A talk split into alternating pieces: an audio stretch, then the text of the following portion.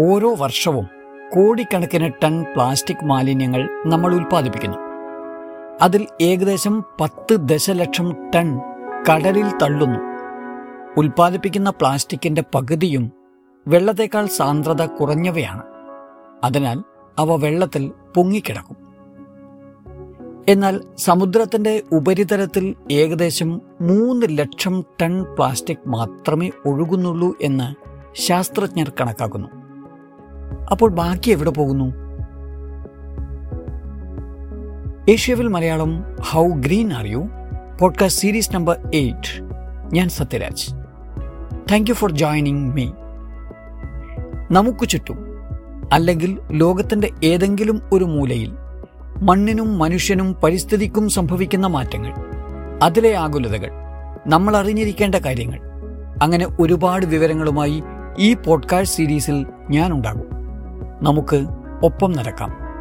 How green are you ഇതൊരു podcast ആണല്ലോ.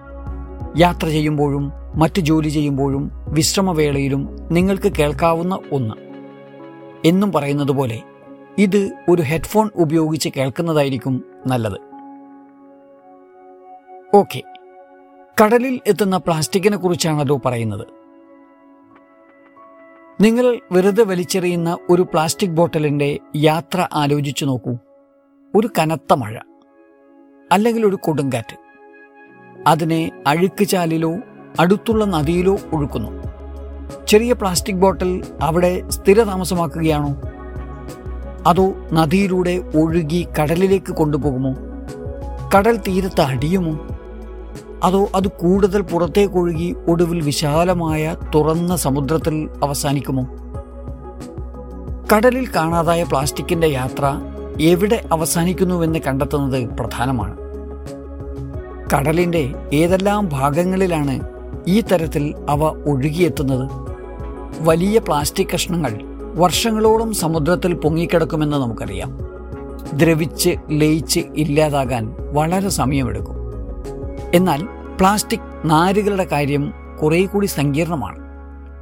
ഒരുപക്ഷെ സമുദ്രത്തിലെത്തുന്ന ഏറ്റവും ചെറിയ പ്ലാസ്റ്റിക് ശകലങ്ങളാണ് അവ. തിരമാലകളിൽ നിന്നുള്ള പ്രക്ഷുബ്ധതയും സൂര്യനിൽ നിന്നുള്ള അൾട്രാവയലറ്റ് വികിരണവും കാരണം വലിയ നാരുകൾ ദിവസങ്ങളും ആഴ്ചകളുമെടുത്ത് ചെറിയ കഷണങ്ങളായി വിഘടിക്കുന്നു.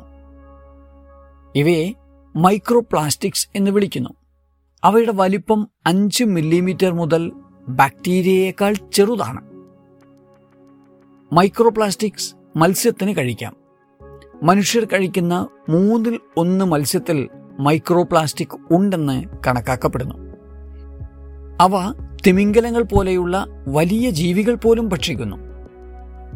ഓരോ ചെറിയ പ്ലാസ്റ്റിക്കും ഉണ്ടാക്കുന്ന ഈ പ്രത്യാഘാതം വളരെ വലിയ വെല്ലുവിളിയാണ്. ഏത് കടൽഭാഗമാണ് മത്സ്യത്തിൽ അവസാനിക്കുക? ഏതു ഭാഗം കടലിനടിത്തട്ടിൽ എത്തും? ഏതു ഭാഗം തീരത്ത് മണ്ണിലലിയും? അതിന് എത്ര കാലമെടുക്കും? ഒന്നും വ്യക്തമല്ല. സങ്കീർണമായ ഈ ഘടകങ്ങളെല്ലാം പരിശോധിച്ചാൽ പ്ലാസ്റ്റിക് ആത്യന്തികമായി എവിടെയാണ് അവസാനിക്കുന്നതെന്ന് പ്രവചിക്കാൻ കഴിയാതെ വരും. ഒട്ടും ശാന്തമല്ലാത്ത ഒരു കടലിൽ ഒരു ബോട്ടിൽ യാത്ര ചെയ്യുകയാണെങ്കിൽ നിങ്ങൾ കരുതും ആ ബോട്ട് സഞ്ചരിക്കുന്നേയില്ലെന്ന്. അത് ഒരേ സ്ഥലത്ത് പൊങ്ങിയും താഴ്ന്നും ഇരിക്കുന്നത് പോലെ തോന്നും.